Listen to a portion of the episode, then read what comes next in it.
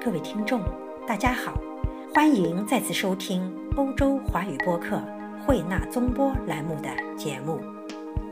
日前，台湾钢琴家卢易之应邀在维也纳的 Collegium Parsmanium 演出厅举办了各场音乐会，演奏的曲目包括肖邦和李斯特、契夫哈先生阐释的勃拉姆斯。Adolf Kurt Böhm 的作品，以及由台湾民歌改编的钢琴曲。作为来自亚洲、毕业于欧洲音乐学院，并曾多次获奖的音乐人，卢易之心目中的一流钢琴演奏家有哪一些？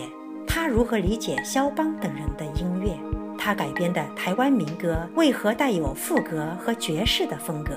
钢琴演奏家们在预演时如何面对不同钢琴的不同挑战？作为任职于国立嘉义大学、国立台湾艺术大学和中国文化大学的音乐系助理教授，他眼中的亚洲学生与西方学生有什么区别？卢易之先生录制的光盘都有哪些曲目？他今后在欧洲会有哪些演出计划？请听欧洲华语播客慧纳综播栏目对卢易之先生的访谈。卢先生您好，您好，欢迎做客于欧洲华语播客慧纳综播栏目。昨天晚上聆听了您的独奏音乐会，领略到您的演奏的技巧，还有您的音乐性，很荣幸。应该不夸张的说，当时这个维也纳听众啊，折服于您这个演奏水平，没有放过您哈，一直在鼓掌，最后还是让您加演两个曲目，方才罢休，对吧？是是，谢谢。呃，请问这是您第几次来维也纳举办各场音乐会？呃，其实我在九九年到二零零六年的时候，我已经在维也纳念书了。在这段时间，我其实已经弹过非常多的独奏会。那如果说呃，我离开维也纳以后，第一次以呃独奏家的身份回来的话，这倒是第一次。是这样，是在维也纳读书读了这么多年。是的，是在哪所大学？我在维也纳音乐暨表演艺术大学念到硕士。就是钢琴演奏是钢琴演奏，对。当时师从当时我的老师是 Michael Christ，他是钢琴演奏科的一位很有名的教授。那么在这个期间，是不是也和当地的一些演奏团体有合作？呃，其实我在维也纳念书的这段时间，我已经开始从事很多的国际比赛。那国际比赛如果有得奖的话，就常常会有机会在不管是奥地利或者是周边其他的国家出去表演啊。当然包括独奏会以及跟乐团弹协奏曲。我看了一下您的呃简历。好像提到您在德国也读过书是吗？是的，但是在维也纳之后吗？是，就是维也纳呃这边念完以后，我就到德国念书，念到二零一一年之后回台湾。啊，二零一一年之后就回到台湾了。是。呃，现在您是在台湾的国立嘉义大学任教是吗？是的。呃，您是钢琴专业的助理教授。是。啊，那请问您给学生啊，他开课的时候最注重哪方面的训练？您的学生大部分来自亚洲，是不是？是的，没有。那么亚洲学西乐的这些学生，他与欧洲的有哪些明显的区别？好的，首先我想要分几方面来说，每一个学生都是不一样的，所以很难讲说我特别注重哪一方面的训练，而是呃一个因材施教的概念，看这个学生他缺什么东西，那我来特别加强他所需要的部分。但是我觉得这些学生有一个共同的特征，跟欧洲这里不太一样的地方是，呃，我觉得欧洲。的学生，他们独立思考的能力比较强，而在台湾念书，可能是教育体制的关系，我们会非常习惯于有一个标准答案，但是不是什么事情都有标准答案，所以我非常希望能够教我的学生怎么样独立思考，而不是我跟他讲这里要这样或那样做，我会先问他你这里想要怎么做，那通常他们会说不知道。那不知道说，那我就说，你从这个跟那一个观点，或者说，哎，这个贝多芬写了这样的东西，因为这样这样这样，所以你是不是可以这样那样做，来启发他一些呃思考的能力，而不是用一个很快的速度，用十秒钟告诉他答案。那我相信这个东西虽然比较慢，但是呃，久而久之，他会开始知道什么叫融会贯通、举一反三，那这样子才会有一个整体程度上的提升。独立思考，您在这儿谈独立思考，是不是说这个学生演奏某人的作品的时候，完全可以用自己的方式去阐释？呃，我认为是。每一个人啊，在解读一个作品的时候，当然会有自己的观点。但是，首先你要正确的去解读那个作品，就像我们念书不要把字念错一样。当你把字念对以后，你要去解释说啊，这个书是怎么样意思啊，或者背后还有什么更深的意涵。我觉得这个才是所谓的诠释，而不是一个书拿来就开始天花乱坠的讲。我觉得就是所谓有所本的一个诠释。谈到正确，不就是把大家的思维又禁锢住了吗？学生们也许就是因为有这个正确在引导着，反而到了该可以自己理解的时候，没有了自己的想法，会有这种情况出现吗？我想，正确那是一个范围啊。我一直觉得啦，音乐有三个层次，一个是所谓对错的层次。如果谱上写一个哆，你弹一个瑞，那这就完全是可以说对或者错。然后第二个是好坏的层次。啊，我们可以说一个老师弹的一定比一个学生好，你不能说啊，这是我的，呃，我们那个品味不一样啊，我们诠释不一样，这个是有客观标准的。而到第三个层次，好，如果你说一个郎朗，一个李云迪，你比较喜欢谁？那这个比较难比，我们就说这是诠释的层次。那我希望把学生首先把那个对错以及好坏的层次建立好，这样子才有可能去谈所谓的诠释。嗯，昨天晚上哈，您的演奏曲目中间有肖邦，有李斯特，还有契夫拉阐释的布拉姆斯，另外还有您朋友 Adolf Kurt Böhm 的作品。后来呢，您又弹了两曲台湾民歌改编的曲子。当时我在听您改编成这个八分之七拍子的那首台湾民歌，是叫《天天黑黑天黑黑》的曲子的时候。我觉得中间有一段，似乎我听到了这个 Glenn Gould 在埋头演奏巴赫。嗯，这个是不是呃是我？自己一种个人的阐释，还是说您真的也很喜欢巴赫，甚至有意无意受到他的一些影响呢？呃，在解读巴赫方面，我们刚刚讲到了，就是说阐释音乐哈，什么叫正确，什么叫尺度？呃，那么我想两个人大家都知道，一个是 Glenn Gould，一个是我们奥地利的这个 Friedrich Gould。呃，这两个人物他们阐释巴赫有所区别。嗯，有这么一句话，说是呃，Glenn Gould 让人听到了在天堂的巴赫。而呃，Friedrich Gould 呢，是把巴赫从天上拉回了人间。呃，您如何看待这句话呢？哦，我觉得这句话非常的传神。一个非常高深的艺术，它如果能被人理解，是一件很好，而且在理解的这个过程是一件很幸福的事情。我是这样觉得。那关于那一首《天黑黑》，它是一首。在台湾很有名的台湾民谣，那应该算是童谣，一个非常有趣的曲子。那我为什么会选择七八拍的原因，是因为七八拍有一种不是那么规矩的感觉，那就像小孩子一样，他喜欢呃喜欢挑战一些事情，但是又不是那种很坏的那一种事情，就是他想要踩一下红线，到底可不可以？那我就使用了这个七八拍子。那呃。在这个旋律之上呢，我又创作了一个新的旋律，用这个新的旋律写了一个副歌，那也就是呃，主持人您听到所谓很像 Glenn Gould 的那个段落，没错，就是那副歌的感觉。对，那这个副歌，副歌可以说是西方呃作曲里面的一种艺术啊，或者是集各种技巧的大成。那我在创作这个曲子的时候，当然也看了很多巴赫的作品啊，去研究他怎么写的。那我一直很希望把我们的文化的东西跟呃我所熟悉的西方音乐技法做一个结合，因为现在世界上已经有太多类似的东西。那怎么样让我们东方人跟西方人不一样？我觉得文化是一个很重要的东西，因为这是没有办法抄袭，也没有办法偷走。所以我就尝试着把天黑黑以及西方的音乐技法，也就是副歌这个东西做一个结合。那关于爵士的部分，我自己本身非常喜欢爵士音乐，然后也非常崇拜 Friedrich Gould。我自己也弹了一些他的作品，因为他已经是在古典乐界那么样的顶尖，然后他突然就跑去学爵士，然后爵士也那么样的厉害。然后我翻过他的作品就是。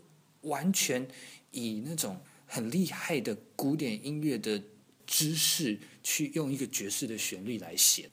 啊，怪不得我听出那种爵士风味呢，果然跟这个 Friedrich Gulda 是相关的哈。啊，是是是，嗯，那就是说您也是很钟情于爵士乐的，您有机会去演奏爵士乐吗？呃，其实我一直在学习爵士乐，也尝试着把爵士乐的元素放在我自己改编的作品里面。但是纯演奏爵士乐，我希望我能把它做得更好。那我觉得这首曲子已经做得非常别致了，哦谢谢，真的是非常棒，我们都非常喜欢听。继续回到这个曲子上面啊，巴赫的两个诠释者，呃，是不是在你看来有这种感觉 e d r i c h Gulda 把他从天上拉回了人间？哦，我觉得完全是的，因为 Friedrich Gulda 他他的那一种的表现方式是很亲民的。我曾经听过那一种巴哈二十四首平均律，然后每弹一首，然后就是观众每弹完一首就走三五个观众这样子，他太高深了，没有办法让常人理解。但是 Friedrich Gulda 他他的音乐作品怎么说呢？可能因为好听又很，他抓住了巴赫的精神，但是用一种现代人能理解的方式来。阐释这样的一个精神，所以完全可以说是把天上的巴哈拉到人间来，是这样哈？是，我是这样子的感觉。嗯，昨晚音乐会上，您演奏最多的还是肖邦的曲目。我当时的感觉是，上半场哈，你把肖邦那几个曲子演奏的非常的激烈动荡，嗯，下半场呢开始慢慢的缓和、柔和、甜美起来。无论是激烈还是柔和哈，它都带有一种年轻人的情绪化的色彩。嗯，您是否认为肖邦他最合适年轻人演奏呢？世界上这些大牌的钢琴演奏家们到了老年，是不是也常常演奏肖邦呢？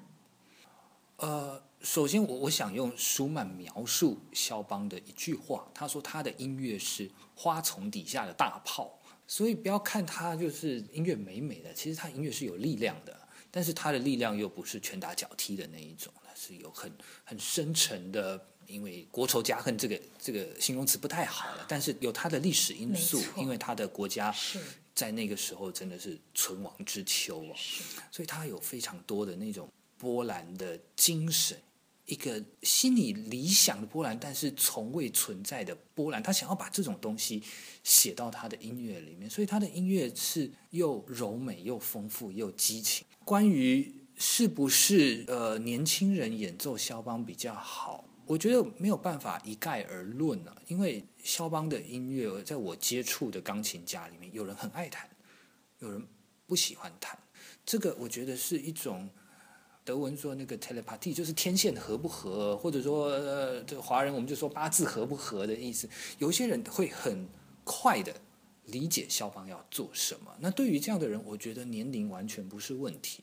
他不管在任何的年龄都可以。对于肖邦的音乐有新的体会。那至于说，如果这个人就是不喜欢肖邦讲话的那一种方式的话，他喜欢，譬如说巴哈很神圣的这一种啊，或者贝多芬很有劲、很激烈的这一种，那不管哪一个年龄，他可能弹起来就是很很贝多芬式的肖邦，那就这又是另外一个主题了。您个人还是比较。喜欢演奏肖邦的曲子的是吗？哦，我非常喜欢演奏肖邦。您知道，在我们奥地利有一个肖邦音乐节。是。您跟他们之间有关系吗？呃，我本身是台北肖邦基金会的董事，所以我们常常有一些互访以及交流。给我们介绍一下台北这个肖邦叫肖邦肖邦基金会。肖邦基金会是。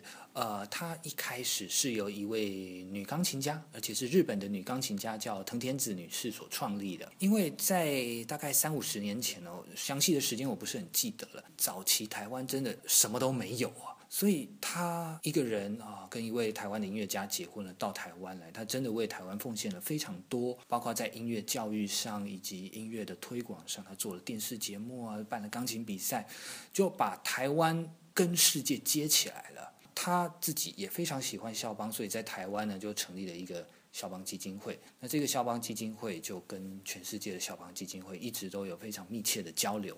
对我只是刚好来，然后去去拜访一下他，因为他们两个老板很久没联络了，因为都老了。那个奥地利的老板九十几岁了，然后我们那里八十几岁了，然后一个电话不见了，就是好像七八年没联络。这次我刚好来，我就说，哎，要不要？对我去见一下见一下他。我想，呃，卢先生，您一定听过 Claudio Arau 演奏肖邦，是您喜欢他的演奏风格吗？您心目中间最伟大的钢琴演奏家是哪位？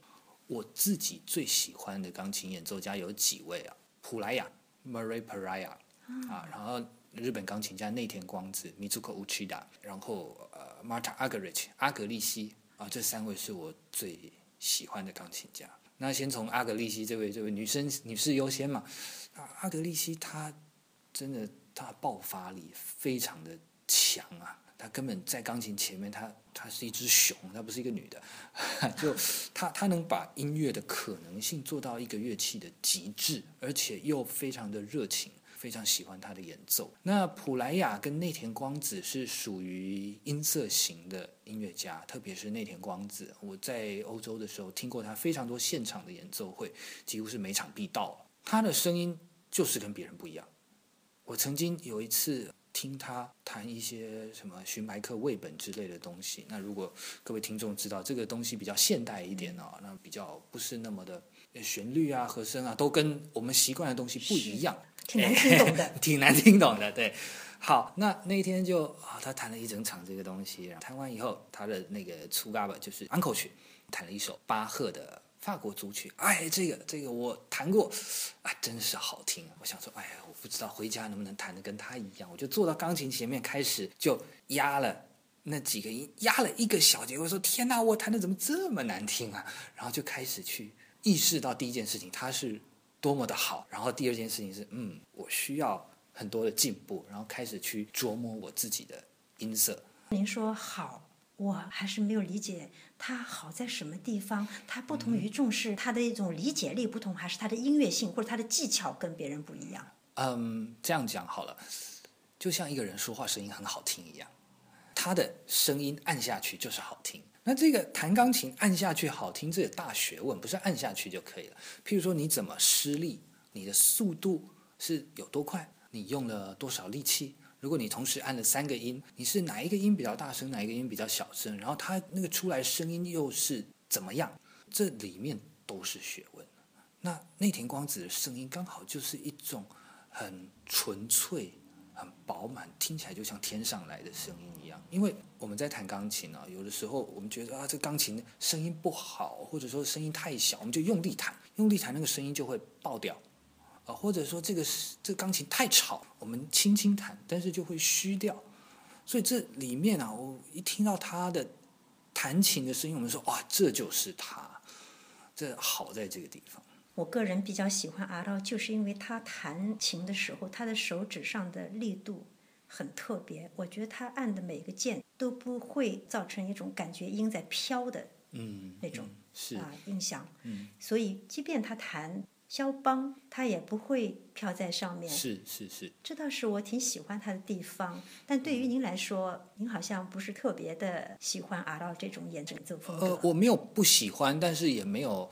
很喜欢，应该说就有人喜欢吃菠菜，有人喜欢吃肉这样的概念。真是青菜萝卜个人喜欢 哈。对对啊，所以说这个弹演奏其实演奏风格也是非常主观化的，是吗？是，但是我绝对不会说他弹的不好，他弹的很好。二十世纪，现在是二十一世纪了。二十世纪的这些大的钢琴演奏家中间，还有哪些经典人物？您觉得是真的一流的演奏家？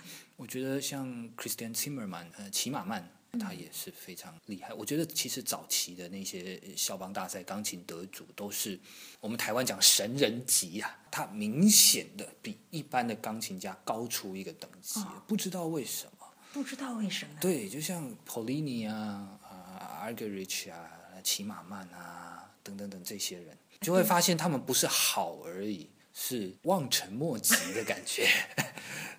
半仙了。对，半仙。嗯，好。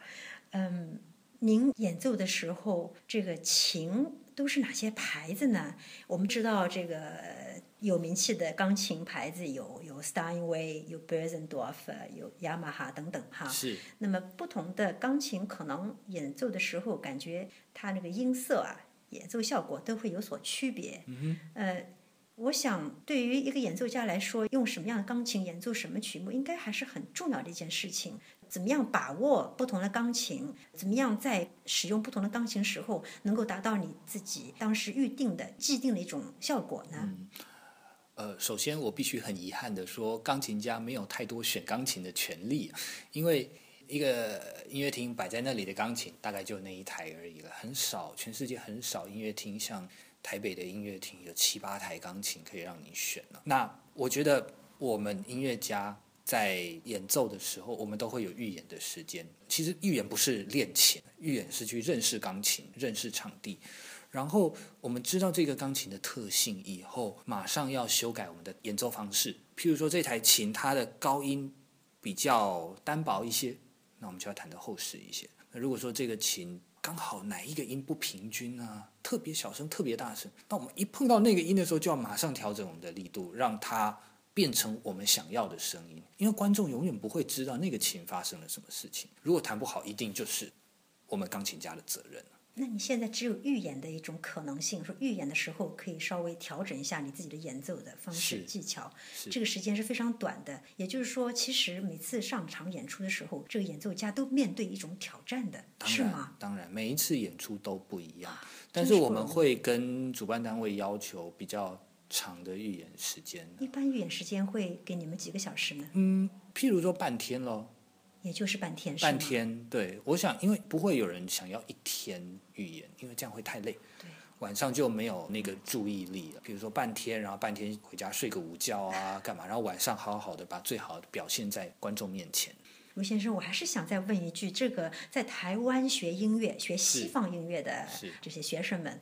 呃，亚洲人说是亚洲人学音乐呢，在乎的是一种基本技巧的训练，可能技巧有时候它的重要性还要超过音乐性。那您是在西方学成的呃音乐家，回到亚洲去教音乐，对于您的学生来说，是不是他们会呃通过您更多的去得到一种西方的教学法呢？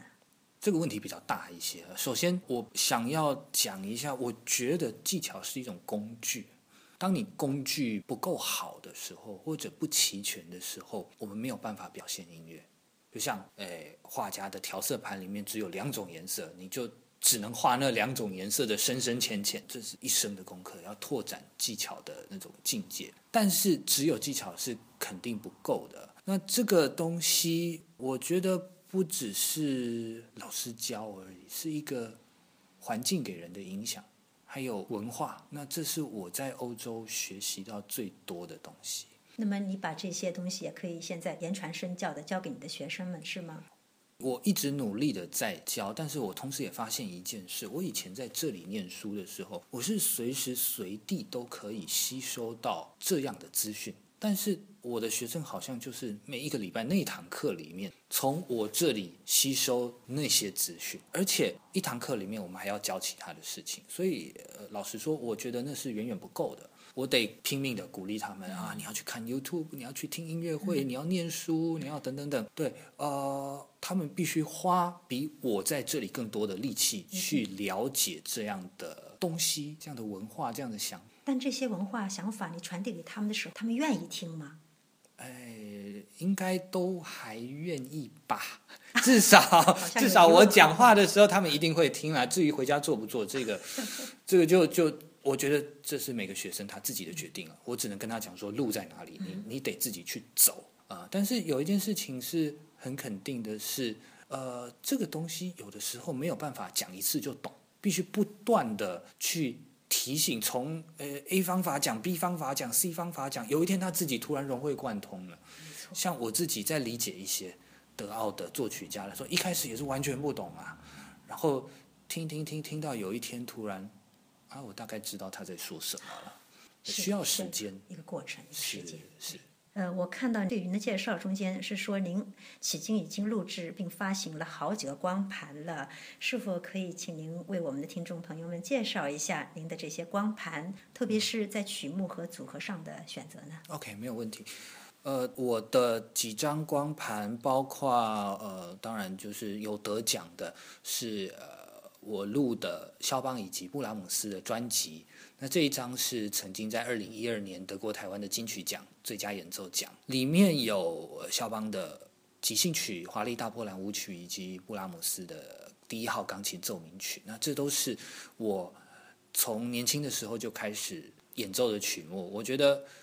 就像果子到了一个时候成熟了，我觉得我我有一些话想要在这些曲子里面讲，所以我就把它录下来了。那我也很开心得到了金曲奖的肯定。除了这一张以外，我录了三张 Adolf k u r t b o o m 的专辑《波姆先生》，他是跟这个这场音乐会的主办单位季弗拉基金会有一点渊源呢。他是季弗拉先生的学生。他非常崇拜基弗拉先生，那刚好透过这个基金会，我们认识了，然后他想要出一张专辑，基弗拉基金会就把我介绍给这位作曲家先生，那我们就合作的非常愉快，前后大概有七八年的时间就录了三张专辑。他是一个非常有活力的作曲家，一直在写曲子。他的曲子主要是艺术歌曲，还有钢琴曲，他写了七八百首的艺术歌曲，所以我们可以说他是德国的舒伯特。如果要这样讲的话，可能大家比较容易理解一点。今后啊，卢先生，您在欧洲有没有一些演出打算，或者说已经得到了不少邀约了呢？呃，我今年的六月二十八还会回来维也纳表演。那这场音乐会是由一个台湾叫做好海洋音乐协会举办的。那它的宗旨就是推广台湾作曲家的一些作品所以在这场音乐会里面，会大概有三分之一的台湾音乐作品。啊，从以前的还有现在的，当然剩下的就是我自己擅长的古典音乐曲目，以及我自己改编的台湾民谣。先预祝您成功，谢谢。非常感谢您，卢先生，感谢您接受欧洲华语播客惠纳中波采访。谢谢，谢谢您。早在十年前，便有西方媒体如此评价卢易之在一场音乐会上的演奏。这场演奏会由二十二岁。来自台湾的卢易之压轴，他带给我们一个超级而且深具音乐性的盛宴。自莫扎特土耳其奏鸣曲的第一拍起，他的音乐就吸引了在场的每一个观众。或许这是今晚最困难的乐曲，因为它看起来如此的简单。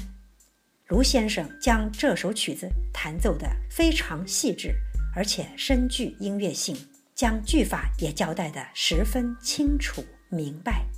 肖邦的升 C 小调练习曲更是让人印象深刻，没有爆裂的声音，没有任何疲累的迹象。卢先生用极快的速度为我们上了一堂叫做“清晰”的课程。在飞跃的速度中，每个音都可以被清楚地听到。由于杰出的踏板技巧，我没有听到任何一个模糊的声音。最后那首画龙点睛的结尾，足以让大家到西班牙神游。选自法雅的芭蕾舞剧《三角帽子》中的火舞，真如同魔法火焰一般，有着精细的表情与音乐素养。这位年轻人拥有成为钢琴家必备的潜力。若要欣赏卢易之先生的钢琴演奏，大家可以去 iTunes、Amazon 或者 Spotify 收听。各位听众，今天的节目到此结束，感谢收听，我们下次再会。